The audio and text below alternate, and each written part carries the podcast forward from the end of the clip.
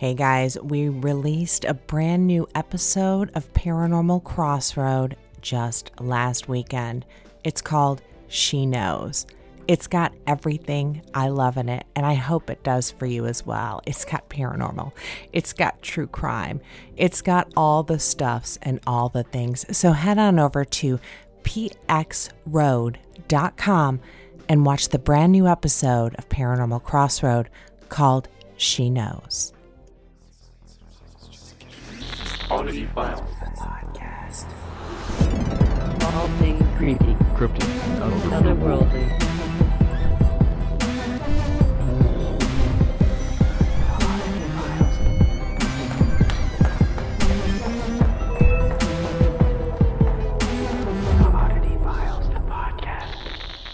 Are you ready? Are you ready for this?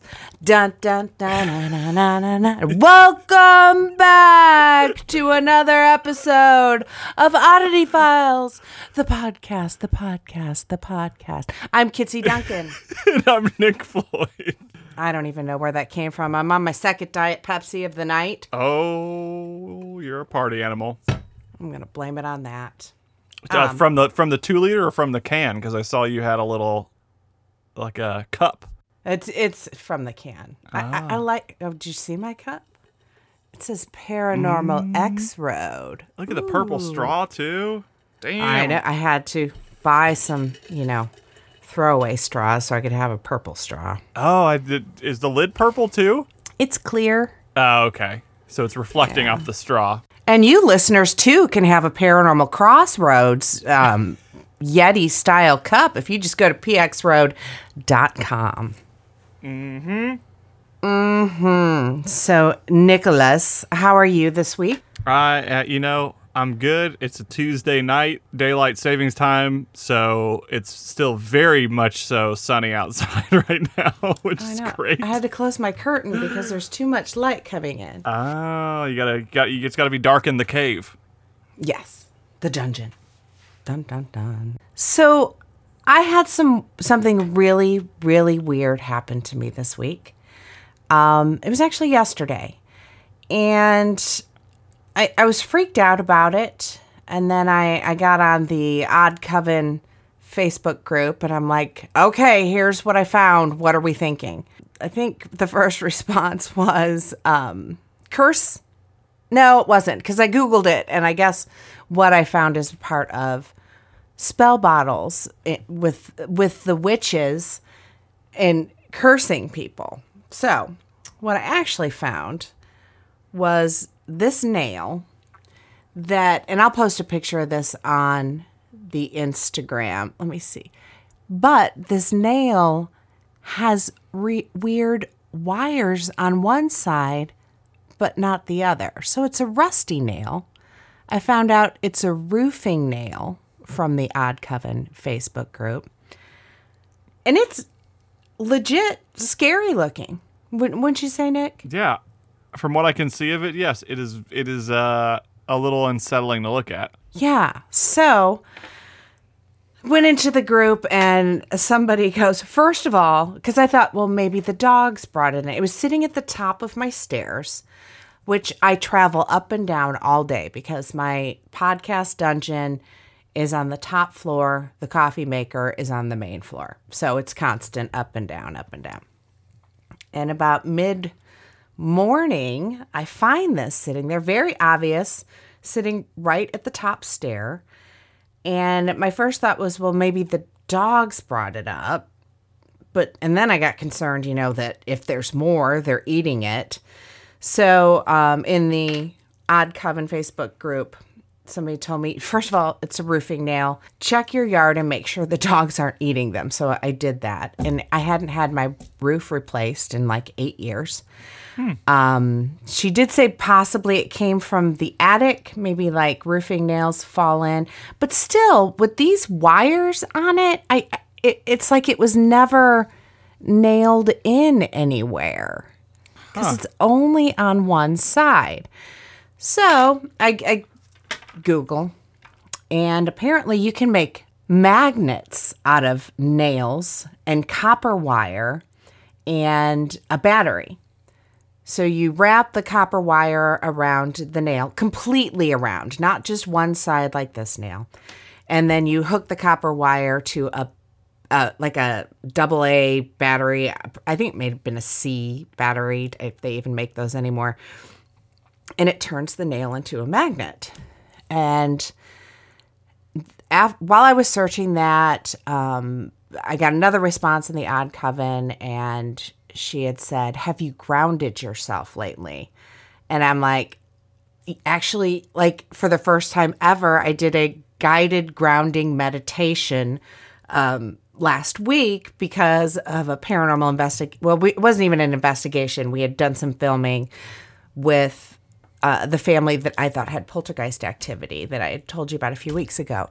And I, I had mentioned to her about the um, RPK, the uh, recurring psychokinesis causing poltergeist activity. She's like, oh, I think it might be me. And then I'm like, oh God, I hope I didn't catch her energy. Oh, no. Because the next day, everything was going wrong for me. So I did a grounding meditation.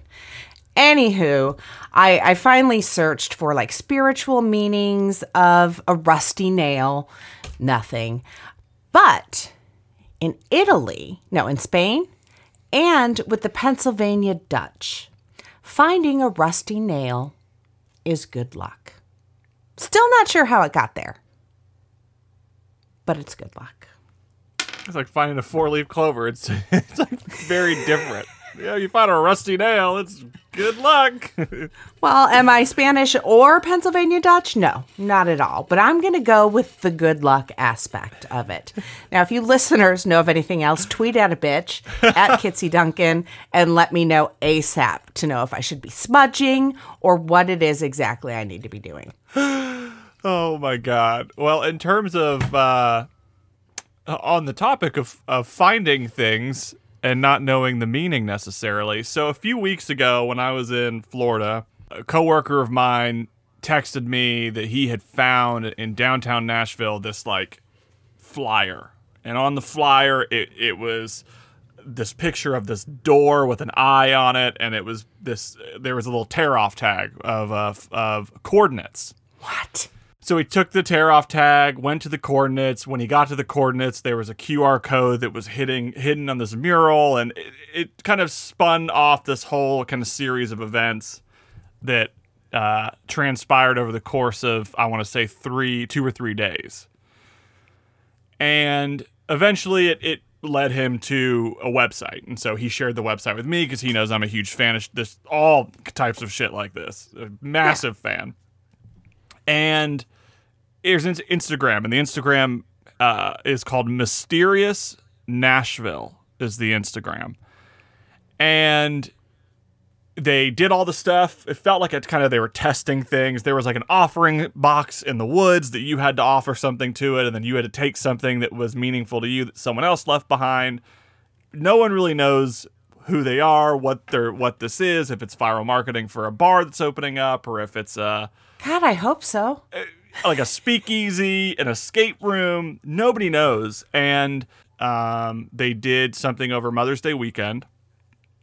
And then this past, they went silent. And then this past weekend, they sent an email with a video, a link to a video. And the video was, took you to a YouTube link and it showed like one building in downtown Nashville and then like a mural. And on that mural, there was a very, very small QR code Okay. And I live 40 minutes from Nashville. Uh, My coworker lives very close to Nashville, so he popped over, took the picture the QR code, and it brought him to a website. And he sent me the website, and the website um, had an address, and it had instructions, and the address led you to the Tennessee State Museum, and it says enter the museum, walk up the stairs, and look for a Choctaw bl- uh, blowgun and the next piece of the puzzle is uh, hiding within the blowgun. Uh, here's a hint: you might need to kneel. And so I was down uh, in, in Nashville, and I'll talk about this in just a second. I was down getting a tattoo uh, under some bizarre post-pandemic circumstances because apparently we're out of the pandemic now. And I was Apparently. apparently Just happened like that. it's just a snap of a finger, and we were just everything was normal. Uh, I was one mile away from the museum, so I was like, I haven't got to do one of these yet. Fuck it, I'm gonna go. And it was such a cool feeling. I parked the car, pulled up, walked in the museum, which was free. I'd never been in this museum before. Walked up, you know, up. I was looking at my phone, following the instructions. Walked upstairs, found the blow dart gun. Was kind of looking at it for a little bit. Were you the only one there? There were people who were attending the museum, but no one was walking around like looking for shit like I was. Like looked like a weird, uh, just a crazy person I love it. and uh, got down on my hands and knees, looked underneath the case of the the display case, and there was a password underneath, um, which you had to enter the password on the website. And so then it led you to a video, and the video was like different people spliced together to say like more answers are coming. Just be patient. You've come this far, and that's it. That's all we know so far. So who oh knows? my god. Uh, it's very cool. If it leads to nothing, great. It's just uh, it's it's fun. Um, Still worth it. yeah, it's super super unique. So you can follow the Instagram and you can you can see the cool stuff they're posting. But if you don't live in Nashville, um, you, you can't participate, so to speak. But uh, I'll keep updating. Um, usually it happens on weekends, so I'll just keep updating on stuff over the next few weeks of what comes next because I don't know. We have a whole little group who's doing it, so we're all we're covering kind of all bases of of um, Middle Tennessee, basically. It's a treasure hunt. It's a scavenger it's hunt. I love it. I'm so jealous. kind of want to do one in Bloomington now.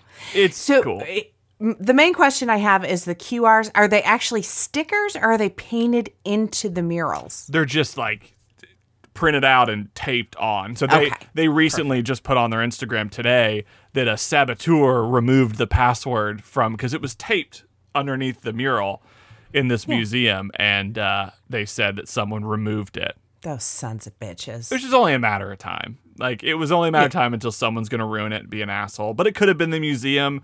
Again, I don't know if they're working with these places, if these places are have no idea if they're like kind of sort of maybe vandalizing these these places. I don't know.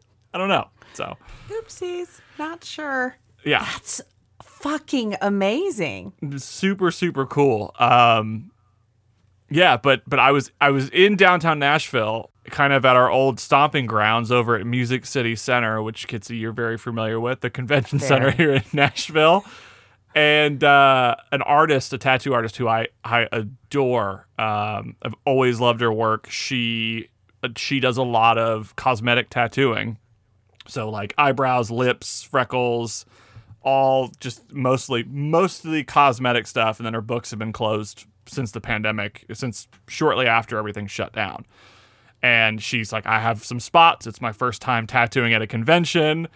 And i was like well fuck i really want to get it done but i'm scared to, to go Well. to a convention this soon. It's too soon. How was it? Was it terrifying? it was very very bizarre and irresponsible. Um well, it was it was a really like getting tattooed at a convention is is you know I, I'm very used to it. Every tattoo I've gotten, most of my one. tattoos Yep, were done at conventions. exactly super super normal. I'm used to it, so that wasn't an issue at all.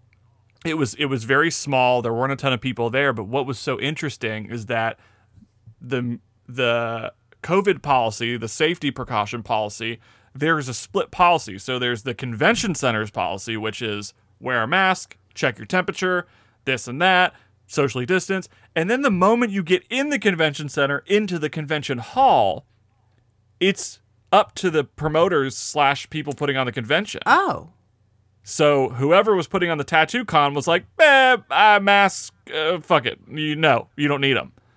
So here we are in uh, a hall, which was people were distanced, which is fine, and most people were wearing masks, but everyone's like got open skin indoors getting tattooed.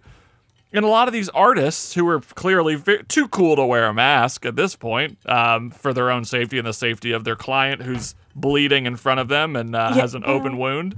It was fucking weird. I, I, I it, like the artist who I was working with. She like we were both masked. Her her apprentice was masked. We I was in her booth. It felt safe. It was fine. It was comfortable. But I'm just like looking around thinking, are you guys just too cool to wear a mask this soon after everything? I don't know. It's insane. Like here in Indiana, you like the local Kroger, the local grocery store. Masks are not required. It is an option now. So, am I still wearing my mask? Yes. I, I'm completely vaccinated. I just don't want people to think I'm an anti-maxer, uh, masker, and that's why I'm still wearing my mask. Yeah. I the fact that I like haven't gotten really uh, like and I, I don't want to say sick because that's it, but like the fact that I haven't gotten like a common cold over the entire time of the pandemic because I'm wearing a mask. I like people we've talked about this, but like people are gross. I'm gonna keep wearing a mask for a while. Uh I've said it from the beginning that when this all started, before I came on the podcast and was welcomed on by by you, who's still crazy for Oh, happy for bringing me on. podiversary! Hey, Hey. uh, I've said it from the beginning that like the the pandemic was a scary thing, but people scare me more than a virus, and I've always been afraid of people more throughout this entire situation, and I still am. So it's like Exactly. That's one thing I learned from Scooby Doo. People are scary. it's you literally you take the mask off and it's uh Old Man Withers. He That is just a troublemaker. oh my god, that was the deepest reference and most brilliant reference ever made on the history of my time with this podcast. there were so many layers to it, and I'm so happy that you said it because that's It was so organic. It's so so good. I, I'm just not sure I'm ready to retire the Maleficent mask at this point. I've had it the entire pandemic and I've been wearing it ever since. Every once in a while, I'll throw on the Oddity Files mask, but I have such a big face and it's got the elastic over the ears. My ears hurt by the time I'm done because I have a huge head, people, and that mask is too small for me. That's amazing. Yeah, it's too much work. Like I, it's just it was so much work to find the right one, and Yeah. I've spent money on it, and like that's I'm a frugal person, and I'm some sometimes real lazy. So if I find something I like, I'm not gonna let it go. And I finally found a mask that I enjoy. Why would I toss it aside? I spent like twenty bucks on it. Yeah, for sure. For probably handmade by some wonderful person on Etsy or whatever. Shit, yeah. Um, now, kids, I want to warn everybody: it is full blown Mercury retrograde. So, and I've been reading up a little on retrograde. Usually, it's all like, oh, doom and gloom, and this, that, and the other. I don't know if I'm following new people on the Insta Snap or the the tweeters or what it is, but people are putting a new twist on retrograde and it's it's all how you treat it. So, we know it's retrograde. Going with a positive attitude. Um, it's karma clearing. It's all this, uh, that, and the other. And maybe if you didn't do some stupid shit before retrograde, shit wouldn't be going wrong for you now. Lesson learned. Remember it next time. I'm going to very quickly beg you all to review this podcast on Apple Podcasts because it's been a hot fucking minute since I've done that. We've gotten a couple great reviews la- lately, but it used to be so much. We used to get so many more reviews. I don't know if it's because I'm not asking for it every week or what it is. I used to give away prizes. Then I got lazy because I don't like to put stuff in the mail. So I'm just going to ask you straight out. If you like us, let Apple Podcasts know, people. Thank you. I will I will give you all a dollar. I will Venmo or Cash App you one dollar. There's going to if be you- three million reviews. It's fine. Then we'd be the biggest podcast on. I. Then we'd have we'd make the money and it would all equal out, right? Because that's what happens. there you go. I- You climb the charts, you make a million dollars. That's how it goes, right? Shit, yeah, we'll both have book deals. It'll be all the stuff and all the things. He's first- kidding. No, I'm not. The first, the first fifty people who send me a Facebook message, Instagram DM, uh, email, text. If you have my phone number somehow, sweet, of a screenshot of your review, and it gets accepted. It must be accepted. Those are my terms and conditions. The first fifty people to do it, I will give one dollar via digital currency. Oh shit. Is that the Dogecoin? I will buy you two Doge coins if they're priced under 50 cents a piece. at this time, at the time. Oh snap! Oh snap! And that that is for new reviews, people. You guys put your reviews up earlier, you are shit out of luck. So Yep. Should've get a waited. friend to do it, and you split the dollar. I got That's a 50 dollar cents a pop. ya. Yeah, exactly. Done. So we should probably throw this over to the love and the light and the positivity of this podcast, Misfortune Astrology. Jess, hit it. Hey there, oddballs. It's Jess from Misfortune Astrology here with your weekly energy forecast. June is a mercifully quiet month astrologically, and this coming week is one of the quietest. On Saturday the 5th, there are two aspects perfecting. Mercury retrograde squares Neptune from 23 degrees of Gemini to Pisces, and Mars opposes Pluto retrograde from 26 degrees of Cancer to Capricorn. Mercury has been within range of this Neptune square for a couple of weeks now. Maybe you've noticed. Things are foggy. There's a serious lack of clarity around our thoughts, our communication, and the way we're getting around. Forgetfulness seems to be the major theme. A friend of mine actually forgot that she was supposed to be on a flight yesterday. I forgot about a weekly meeting, and then I completely forgot to record this forecast. So if it sounds like I'm phoning it in this week, I might be. The struggle is real. We still have two weeks of Mercury retrograde left, but once he gets past Neptune, some of this haze should clear up.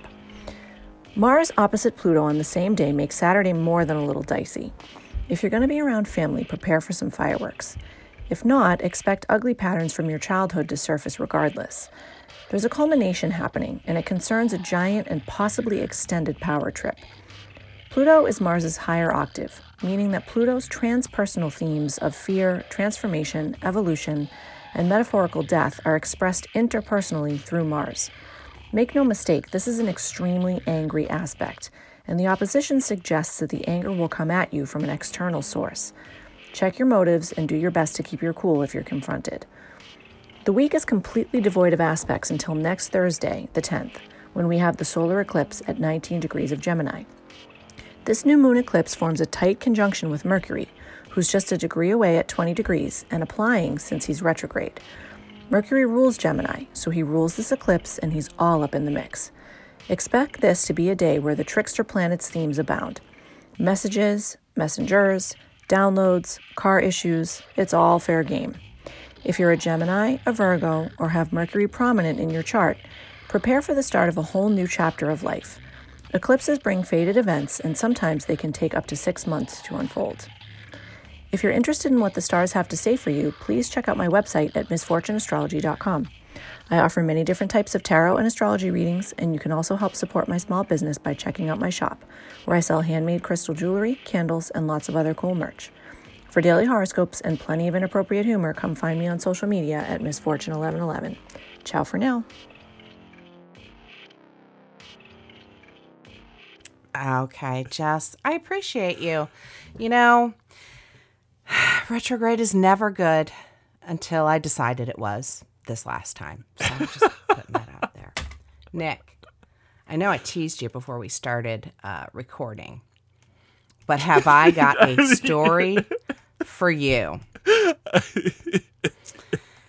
So I titled this because I wrote this story. I did the journalistic work by watching some videos and I wrote this story. So, and the headline is paranormal in the news question mark. I wrote out question mark. It's not actually a question mark. So today I learned what a Pleiadian is. And for those of you that have lives, apparently like myself, here's what the Wikipedia has to say that they are. In ufology, Nordic aliens are humanoid extraterrestrials purported to come from the Pleiades who resemble Nordic Scandinavians. Professed contactees describe them as being six to seven feet tall, with long blonde hair, blue eyes, and fair skin. So it's Thor. Uh, He's, he's a little tan, but ufologist George Adamiski is credited with being among the first to claim contact with the Nordic aliens in the mid 1950s. And scholars note that the mythology of extraterrestrial visitation from beings with features described as Aryan often include claims of telepathy, benevolence, and physical beauty. So, came across this YouTube link on the Facebook groups, and I clicked on the YouTube link that said Pleiadians send warning message to Joe Biden in 2021.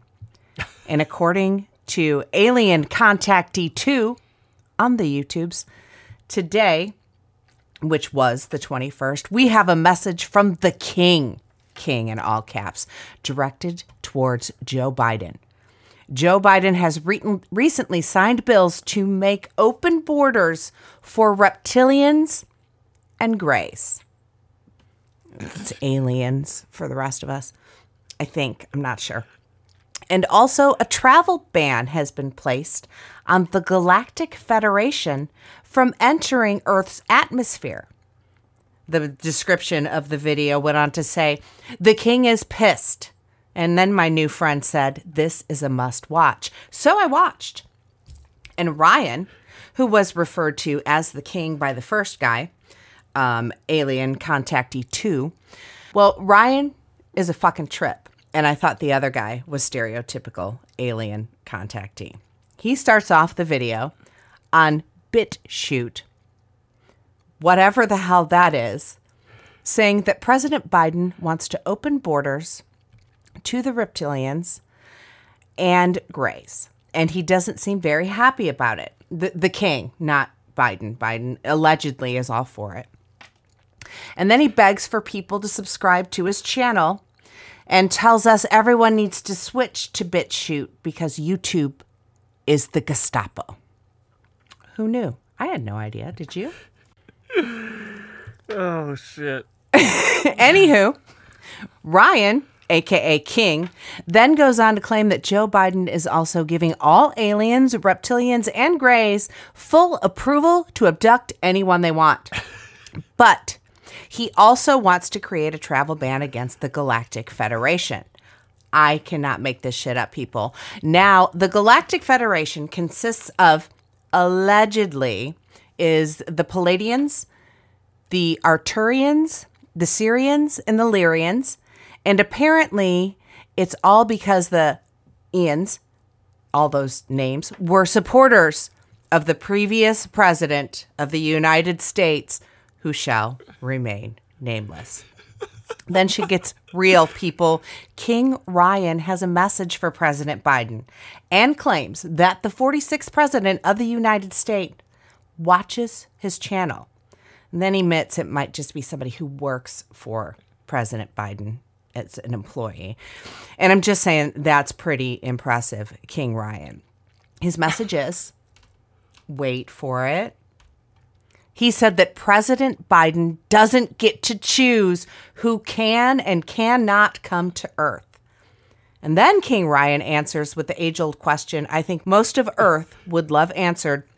He claims that the Galactic Federation was here before the humans, that humanity was brought here by the Galactic Federation as a free will experiment.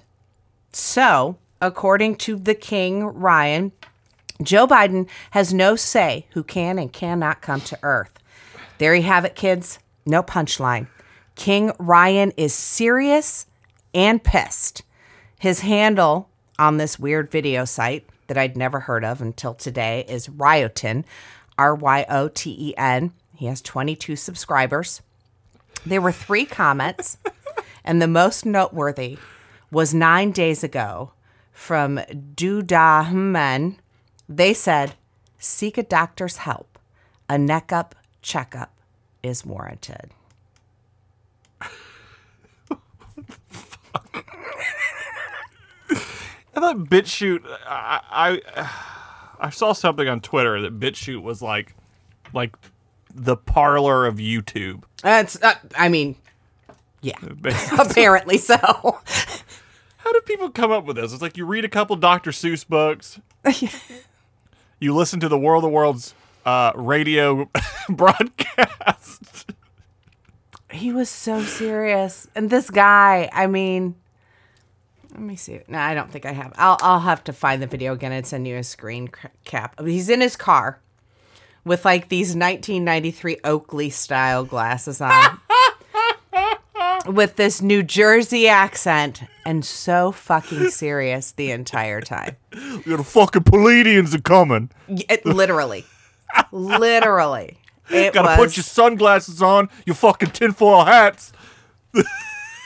So I'm just putting myself up for a some kind of journalistic award because I still think that was better than the fucking Fox article from last Pulitzer week's Prize. episode. Pulitzer, that's it.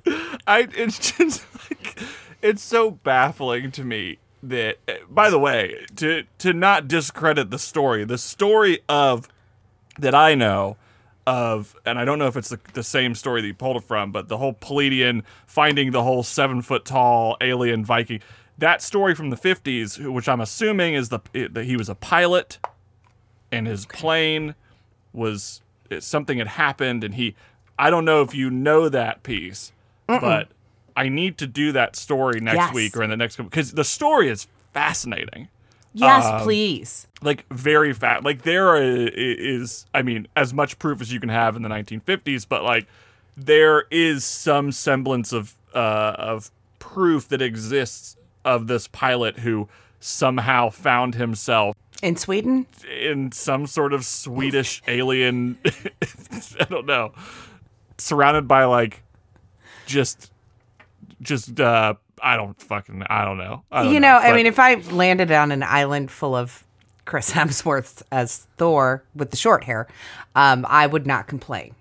Nor No, would I I tell anybody about it. I would just die there. I just asked for piggyback rides, like shirtless piggyback rides. yes. Like,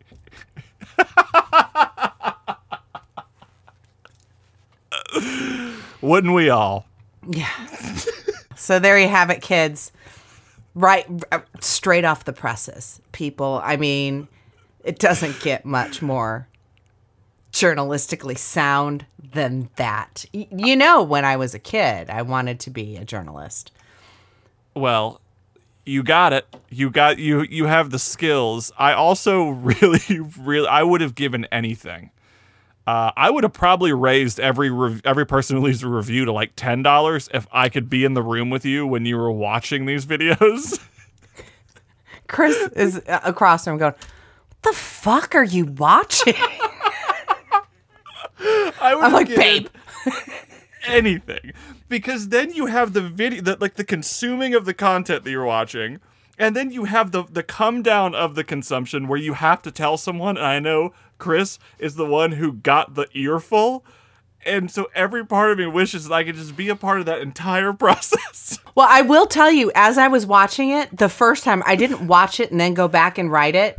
I'd watch a little bit, I'd write something. I'd watch a little bit, I'd write. So you were getting it firsthand, just so ah. you know. Well, it's uh what a journey and there are I've there are a lot of people out there who believe that shit. And I'm not dissing them. I just, this guy was, he was a lot. Yeah, people are. uh it, That's the thing. It's all about how you sell it, and I think it's sometimes it's real tough because these people just sell it. Straight off the Jersey Shore.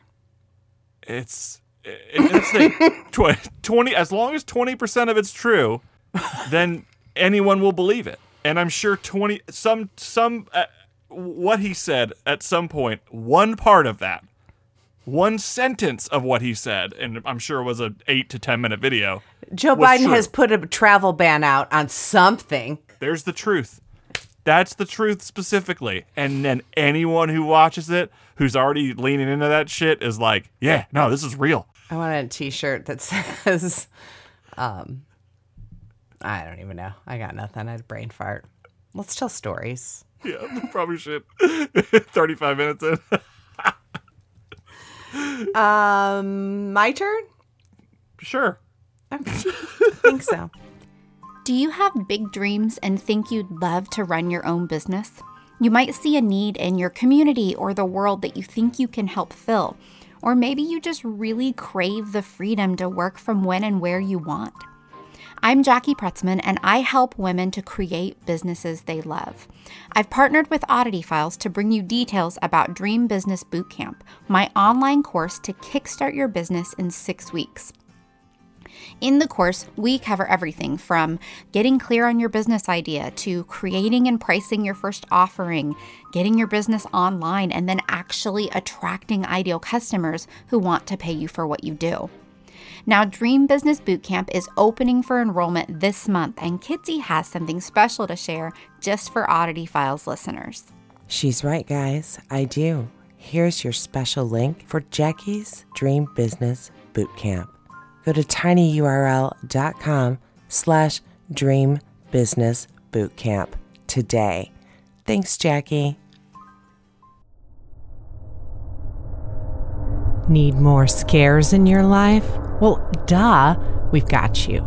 Just head over to tinyurl.com slash get shudder and you'll automatically get seven days free of this all horror, all the time streaming network. From their endless selection of the best in horror, the original programming and exclusive content, to their flexible membership plans, Shudder is exactly what you need.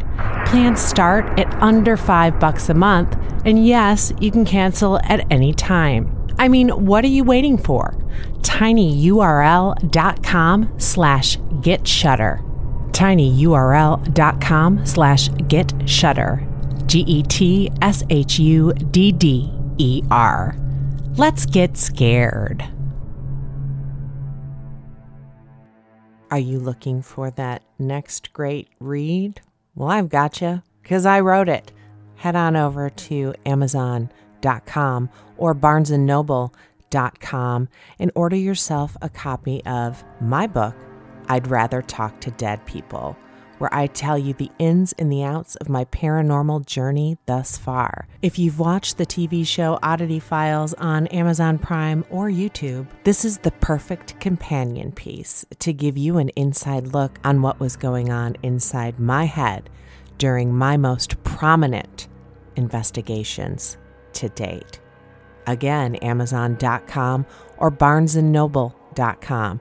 Just search I'd Rather Talk to Dead People by Kitsy Duncan. Thank you. Okay, you may have heard or may not have heard, but our newest podcast partner is freaking Chewy, guys.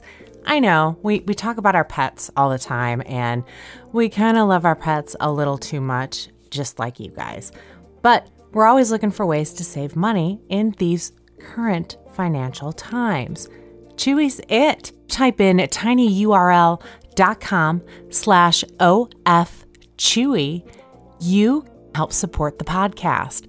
I personally get both our dog's food and our dog's treats and a couple other things sent on a monthly basis directly from Chewy with their subscription service. So please check it out. Please help us out by subscribing to all of your Chewy goods at tinyurl.com slash of chewy. My dogs will thank you. Okay, kids. So soon, very soon, if not this week, I didn't even check the calendar. We, we record early. You guys know that. The new Conjuring movie is coming to both HBO Max and possibly theaters, I believe. Not 100% sure. I think But it's this least- week, like the week of this podcast airing. Oh, This look is at airing. good I do. It's June fourth, is when it comes out. Yeah, next weekend. Yeah. The, the week, the day. Happy Conjuring release day, everybody. Yay! Took us a minute to get there, but here we are. So, um, The Conjuring 3 is inspired by the trial of 19 year old Arnie Cheyenne Johnson, who was charged with murdering his landlord, Alan Bono, on, in February 1981. During the trial, the defendant gained infamy, becoming the first person to claim a defense of demonic possession in a United States court. Although perhaps unsurprisingly, this version of events was not accepted by the judge. And that story goes a little something like this. Arnie's defense rested on testimony given by the family of his fiancee, Debbie Glatzel. Debbie's 11 year old brother had reportedly been the subject of demonic possession in the months prior to the murder.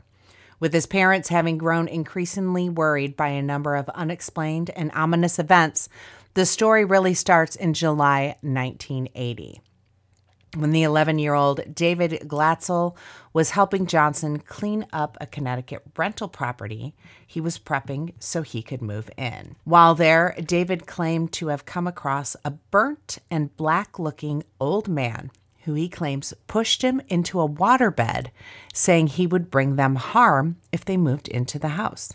When David returned home, he continued to see the old man. He described him as having a white beard, wearing jeans and a flannel shirt. David claimed the man's skin was so charred as if he'd been burnt. The young boy experienced night terrors and woke up with bruises and scratches on his body. He'd wake up screaming to tell his parents he'd seen the sunken features of the old man like an animal with horns, pointy ears, and jagged teeth. The Conjuring 3 demon appears to have gone a different route, the movie, with early photos showing a white masked man wearing a striped red long coat. Eh, a guy in a flannel shirt, I guess, isn't that scary. So, the family said they also had heard unexplained noises coming from their attic.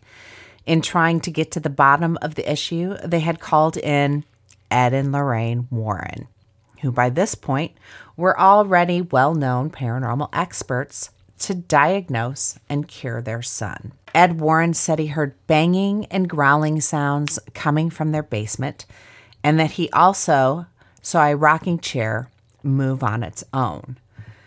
He had told that to paranormal researcher Tony Spera. He also claimed David's toy dinosaur also walked on its own toward the family. That kind of freaked me out, but then I started thinking of Toy Story. Rawr! I was going to say, I'm trying to visualize the toy dinosaur and how alarming that might be, but what, was it like a wind up toy? Because that I, I don't know. It didn't say, so I'm assuming. I'm assuming it was because I mean, if the legs just started moving, I would. I'd be like, I am out of here. Yeah. No, thank you. Like, was this a jointed thing? Like, did it have joints? Was it a toy that the legs could move? Was it a stuffed animal? What, like, Yeah. I need details. I need more. Okay, he also said a deep voice spoke to them saying, Beware, you're all going to die. Lorraine also claimed she saw a black mist appear next to David while her husband interviewed him. Those of you that don't know, Lorraine was the psychic medium and Ed was the investigator, pretty much. I think he did a little bit of exorcisms here and there, so he was a demonologist as well. Yeah, he was a demonologist. Um, while Ed interviewed the boy, this is from Lorraine, I saw a black misty, a, a black mist form next to him, which told me we were dealing with something of a negative nature. Soon the child was complaining that invisible hands were choking him and that there were red marks on him. He said that he had the feeling of being hit. And this was an interview she did with People magazine. David's mother, Judy, had previously claimed it was a ghost, but the Warrens rejected this idea, saying it was an indicator of a demon, as they always did. Classic. Yes. So Lorraine also claimed he spoke in unrecognizable voices and that he recited passages of the Bible as well as Paradise Lost. Oh, What is that? it's a literary classic. Okay. Debbie Glatzel also claimed he spit, bit, kicked, and swore at her and flopped around, head to toe, like a rag doll. Excuse me, that Diet Pepsi's coming back to haunt me. She also told the Chippewa Herald Telegram that he manifested the the guy, the the burnt face guy, just a face on the wall, high cheekbones, narrow chin, thin nose, big black eyes hidden in dark holes, and he showed his teeth. Ed Warren told the Washington Post, Right away, I knew there was something to this. I felt like a good fisherman when he knows there's something on the line. I love them, but Ed, honey, come on. Okay. He added that he thought there were 43 demons inside of the boy, and David had named them all. Now, in the movie that's comes out today, Father Gordon, played by Steve Coulter, blesses the home. The priest's name was changed for the movie, but a Roman Catholic priest did visit the home to bless it. After continued efforts from the Warrens, the Glatzels and multiple priests, including Rev. Francis E. Virgulak, that's fun to say, a formal exorcism took place with witnesses claiming that a demon had fled the child's body. One of 40? Pretty much. That's where I was when I was reading that. I was like, okay, there's, you know, 500 demons in this boy, and they, they saw one leave. One was like, I'm out. Just left. How did he name 40? How did a small child come up with 40 names like Larry, Terry, Barry, Jerry, Eduardo. Ed, Ed, Ed, and Eduardo? Like, man, how, like, how did the kid know 40 names? I don't even know 40 names. I need the internet to know 40 names. Literally. How- I need babynames.com. Are you kidding Yeah. me? yeah. And even then, that's not 40. It's like the top 25 names of 2020 or whatever. Yeah, exactly. So Ed Warren claims that Arnie, remember Arnie from the beginning of the story, who was present at the exorcism, shouted, Take me on! Leave my little buddy alone. What a nice guy. Oh, Until he up. murdered somebody. I was gonna say. Apparently, David showed signs of improving, but Arnie started to deteriorate. T- the TV series A Haunting covered the case in the episode Where Do Demons Dwell, claiming that the demon took control of Johnson's car, forcing it into a tree. Didn't that happen to the Warrens when they had Annabelle as well? I thought so. Same. While he was uninjured, he was shaken by the experience. The series also blamed a demon when Johnson fell from a tree while working. Judy, I don't even know who the fuck Judy is. This story is written terribly. You tell I didn't write it. Judy told the Washington Post she paid $75 an hour for a session with a local psychiatrist, too. But it was up to church officials to set up and pay for further psychological testing. David's parents were told he was normal, but had a minimal learning disability. Oh, $75 an hour seems really cheap, even in the 80s for a therapist. Yeah. Clearly not content with its newfound freedom, though, the story goes that the spirit then immediately took control of Johnson, and it was under his control that the murder of the landlord took place several months later. Wahahaha. Johnson and Debbie Glatzel decided against renting the original home and instead rented a small house near Debbie's work. Uh, I mean, the kid gets possessed at the original rental home, and you don't even fucking move in. Are you kidding me? That was all for naught at this point. um, Debbie was working a, as a dog groomer for the landlord, Alan Bono, who was 40 and was also the kennel man- manager. Bono, who has been renamed for the movie, movie as Bruno Sauls, lived in an apartment above the kennels. On the day of the murder, Johnson had taken the day off work and spent the day with Debbie, 26 years old at the time, at the kennel. Along with some other companions, Debbie, Johnson, and Bono had lunch at a local restaurant and enjoyed a few drinks, becoming drunk in the process. And when they later returned to the kennel, a heated fight broke out, with Bono becoming increasingly agitated. During this argument, Bono seized Debbie's nine year old cousin, Mary. Damn, Bono, who had also been present and refused to let her go, which then led Johnson to confront him and inevitably stab him repeatedly with a five inch pocket knife, all while growling like an animal. Bono suffered four or five tremendous wounds, mainly in his chest area. What was he going to do with that nine year old? It sounds like fucking self defense to me. Yeah. The- like, And growling? Yeah, he's pissed. Maybe he Yeah. couldn't get the words out. Maybe he couldn't use his words, people. So, Bono dialed, died several hours later, and Johnson was later arrested roughly two miles away from the murder.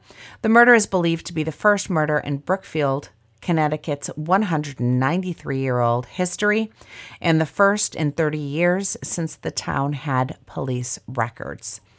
The next day, after the murder, Lorraine Warren immediately claimed that it was a case of demonic possession, which naturally led to much media coverage around the world. Johnson's trial began on the 28th of October, 1981, at Connecticut's Superior Court in Danbury. Johnson's lawyer, Martin Minella, attempted to enter the plea of not guilty due to demonic obsession, stating that Johnson was possessed by a demon and it was a demon who actually manipulated his body. It was the first known court case in U.S. history that had attempted this defense. Minella, speaking about the case and the fame that followed, said the courts have dealt with the existence of God. Now they're going to have to deal with the existence of the devil. This guy's just looking for some publicity now. Yeah. What I'm thinking. Uh huh. However, the plea of not guilty due to demonic possession was immediately thrown out by presiding judge Robert Callahan. Way to go, Bob, who said it would be irrelative and unscientific to allow testimony on these grounds. And so, despite the ensuing media attention, the jury was not legally allowed to consider demonic possession. Johnson's defense claimed that he hadn't been the same after Glatzel's exorcism, and witnesses were called upon saying they saw a demon transfer from Glatzel to Johnson. Debbie Glatzville also testified that Johnson behaved similarly to to the 11 year old. Ed Warren apparently got on stand and claimed Johnson had made a fatal mistake by taunting the alleged demon. This is a hot fucking mess. I can't imagine the movie goes into all of this. Wow. My my, m you know I h- held the Warrens on a pedestal. They're falling really quick here. Exposed. According to reports, in the three months Debbie and Johnson had lived next to Bono, they had not been they had been friends. The police believe that Bono and Debbie's relationship was more than boss and employee, but Debbie denied this despite the police claiming the argument was over her rather than the stereo. Where the fuck did the stereo come from? Who writes this shit? I'll tell you who does radiotimes.com. Literally, I paste and cut everything. But I wrote my news story just to make up for it. Oh yeah, you nailed it. Knocked it out of the park. Oh, then they get to the part about Debbie claimed Johnson had come to Bono's apartment to, to repair a stereo for him, but that Bono had been drinking red, red wine, and the pair got into the argument about payment for the repair. The devil made me do it does take this angle into the story, exploring the jealous lover plot. Well, apparently it does get into all this, which was also shown in the 1983 movie, The Demon Murder Case, starring Kevin Bacon. Must see that movie. Oh, yeah. After the jury deliberated for more than three days, Johnson was convicted of first degree manslaughter on the 24th of November 1981. He was sentenced to between 10 and 20 years in prison and was released in 1986. Only had he had only served 5 years of his sentence, even though demonic possession was not actually allowed as a legitimate defense in the trial. The case became colloquially, colloquially, co- co- C O L L O Q U I A L L Y, colloquially known as The Devil Made Me Do It case. Hence the subtitle of this film. Johnson and Glatzel got married while he was in prison. He also got his high school diploma while inside. The pair went on to have two children.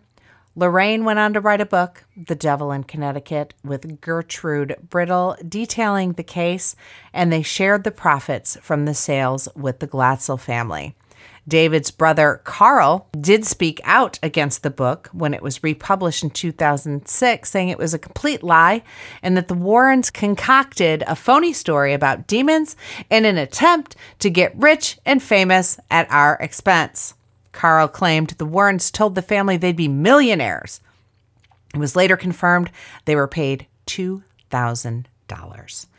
Carl also says David was suffering with his mental health at the time, but he recovered. In 2007, David and Carl filed a lawsuit against Brittle and the Warrens for unspecified unspecified financial damages. They sued the authors and publishers for violating their privacy, libel, and intentional infliction of emotional distress.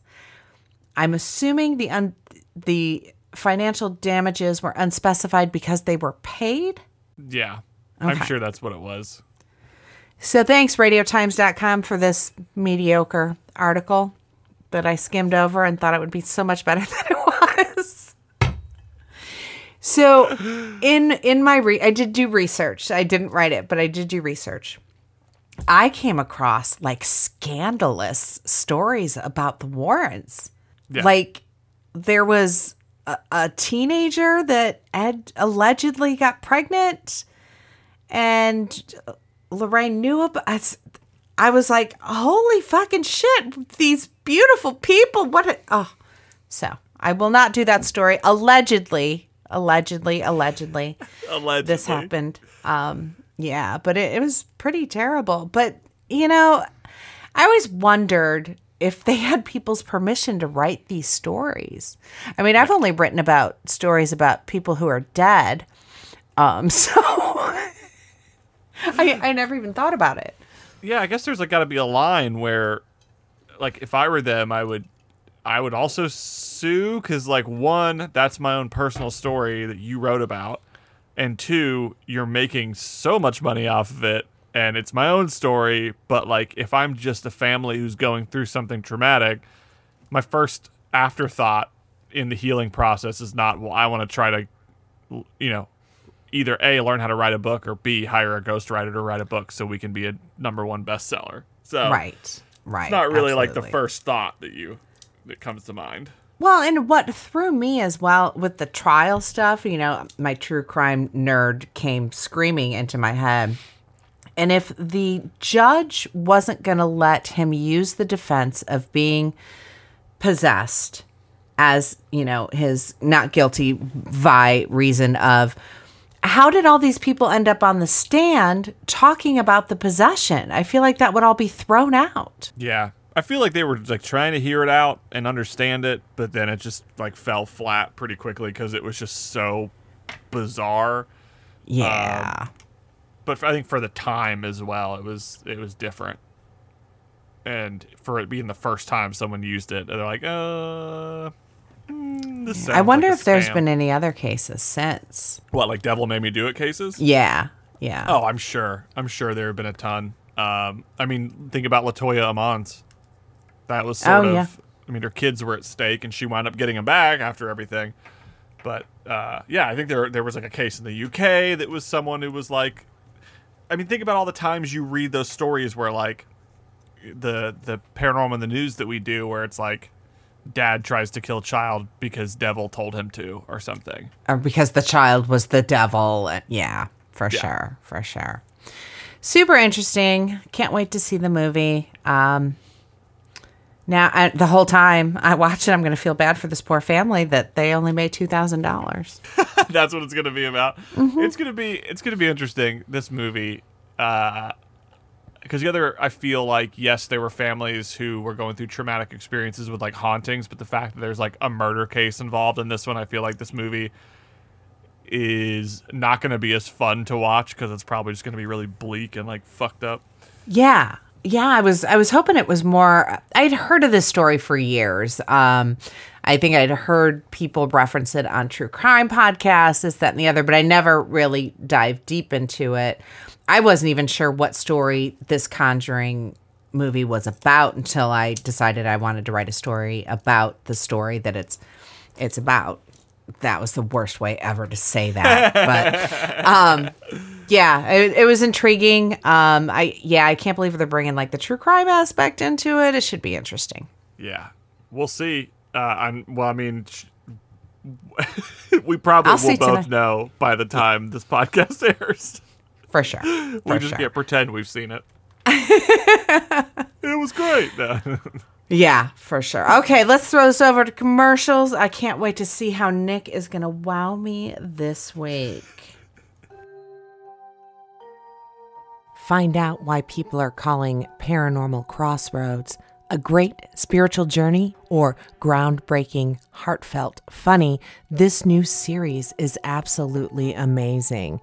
Just head to tinyurl.com slash paranormal x road. That's the letter X. This all female paranormal team, including myself, Kitsy Duncan, KJ, and Spirit Medium, Tiffany Rice. Go where no paranormal show has gone before.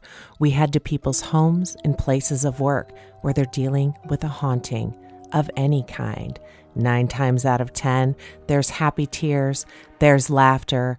This is the paranormal show you've been waiting for. We're adding new episodes monthly, and this is a show you don't want to miss. No screaming, no demons, all the love, light, peace, and positivity, and bringing family members closure. Head on over to tinyurl.com slash paranormal x road. That's X as in the letter X. Are you a coffee addict like me? Well, check out Bones Coffee Company. Coffee isn't just a drink that wakes you up in the morning, it's an experience. When you brew a pot of Bones Coffee Company coffee, they want you to have the best experience you've ever had.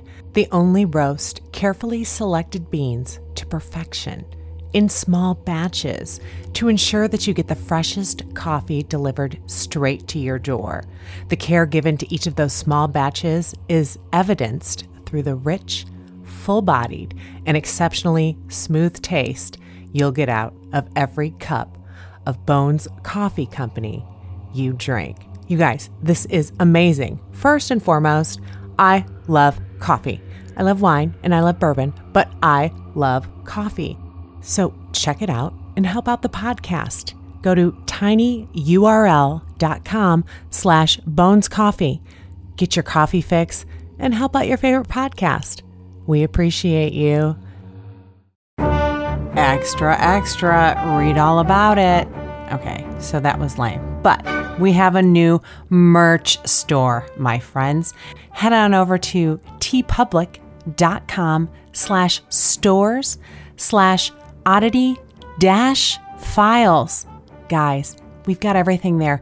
We're still adding more. The prices are much more cost effective there, and the store is so easy to navigate.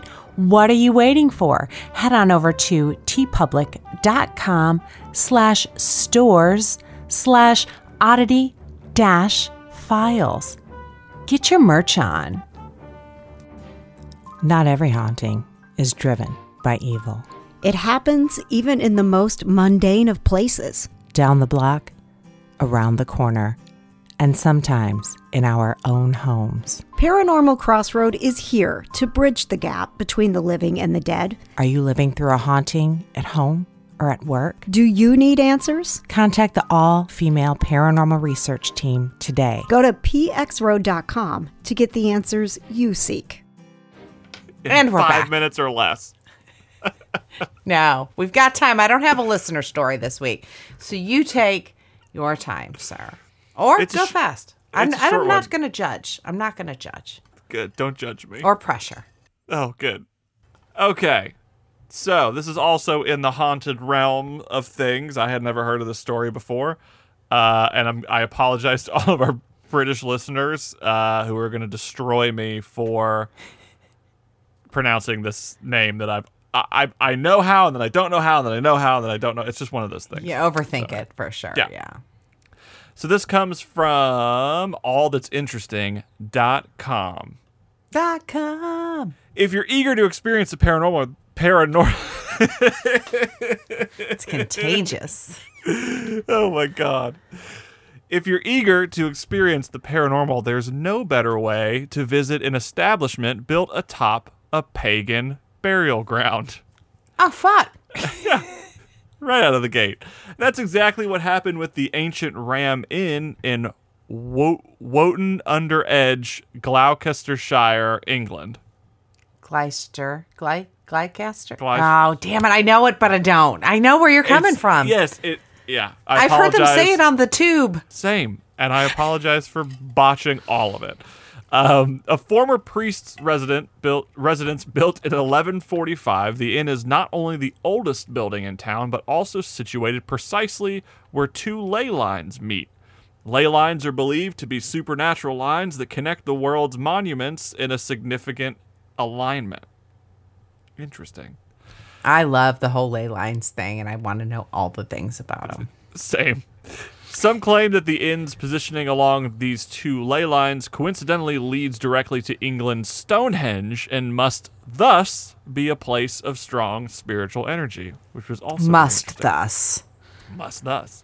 Combined with a 5,000 year old pagan burial ground beneath its floors, the ancient Ram Inn cr- certainly has the makings of a paranormal place.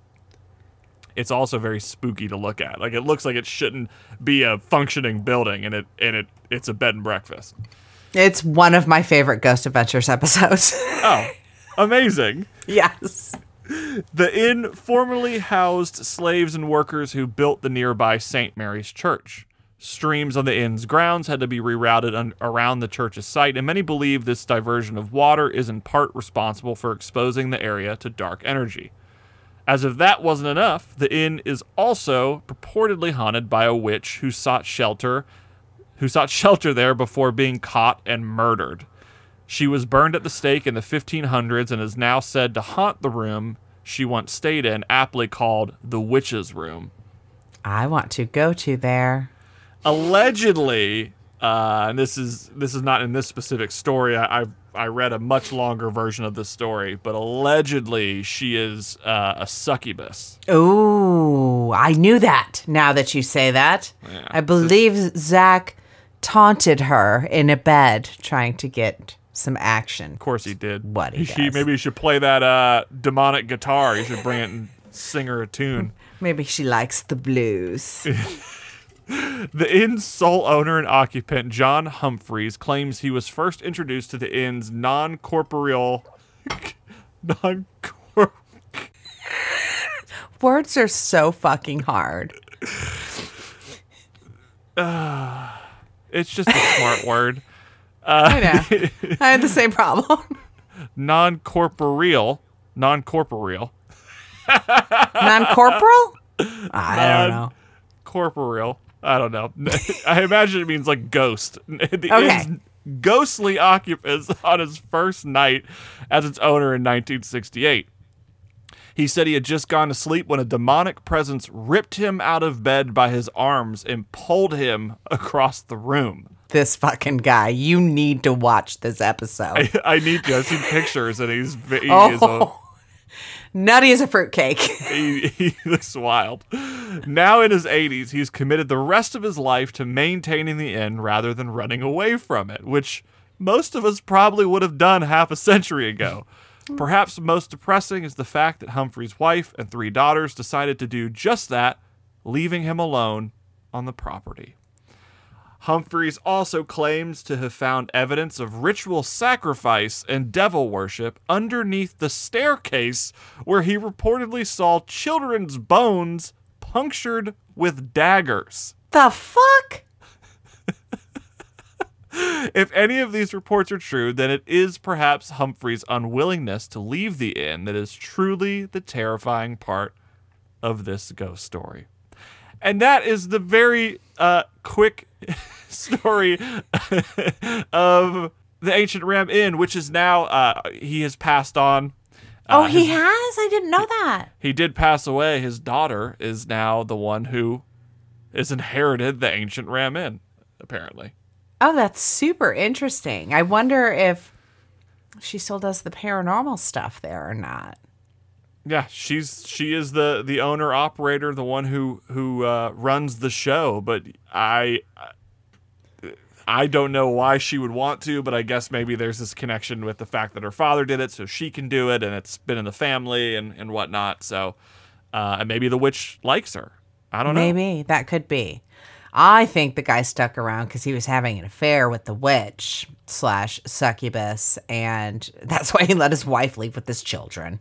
Just putting that out there, or he's just batshit crazy. Who knows? If anyone if anyone's gonna like make a conjuring type movie about this inn and about John Humphreys, uh, all all respect to his family and him as he has passed on, but I hope that that movie is about him falling in love with the succubus witch and the relationship that he has with this succubus witch. I would I would watch the shit out of that movie Oh tonight. hell yeah!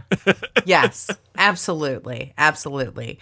Um, that was that was very well told. I I'd forgotten most of like the background story to it. Every time you say something, I'm like, oh yeah, I forgot about that. Oh, I forgot about that There's too. that too. Yeah. Uh, the whole story's fascinating. I highly recommend. I mean, uh, there is um, obviously an episode from Ghost Adventures about this, so I know I'll be watching that. Um, You will not. It's it's very entertaining. It was when Zak was still funny and still having fun with the show. So, um, it's so funny. Zak tweeted something. Like I, talk, I call him Zak, like you know we're old friends, but Mr. Bagans had tweeted something the other day, and it just said, "I've got my eyes on you." I'm like, "Oh shit, he's listening to the podcast. He knows we are talking shit about him." yeah, he gonna find my address. I'm gonna get a knock at the door, and it's gonna be like a Dybbuk box, but it's gonna be disguised as like something that holds Pokemon cards or something. I'm gonna Or, open or that like shit. chocolates. Yeah.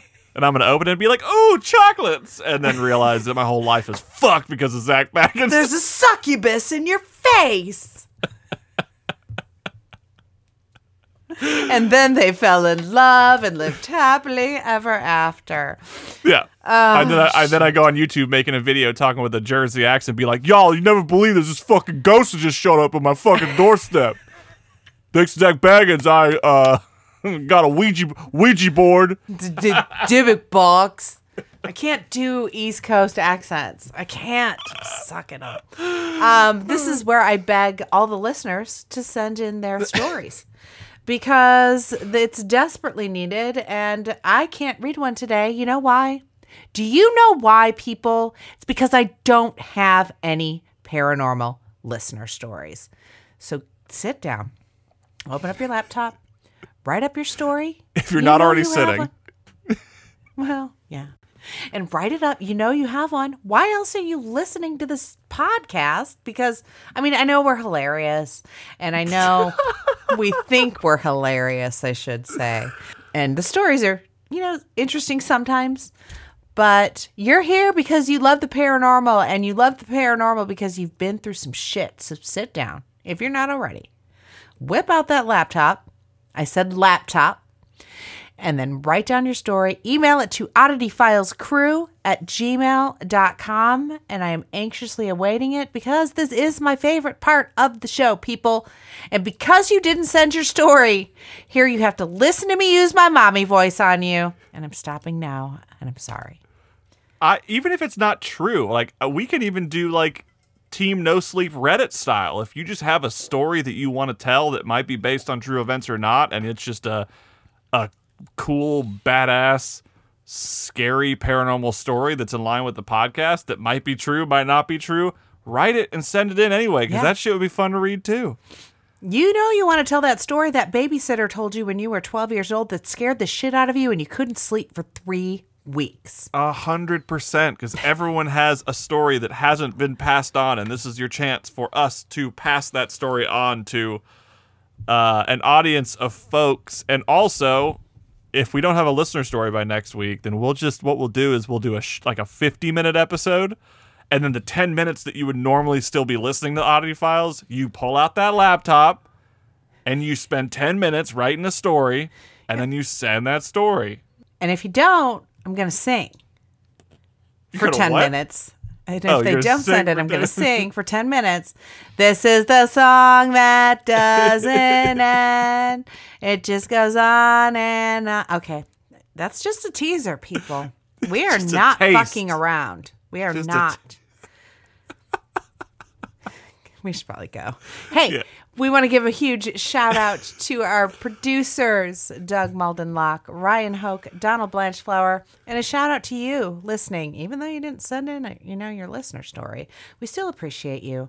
We still appreciate the fact that you're telling your friends about the show, and um, yeah, tell your friends in Montana because we had zero listens in Montana last month. Zero people. Come on, let's step up the game. I'm Kitsy Duncan. Weird is the new cool.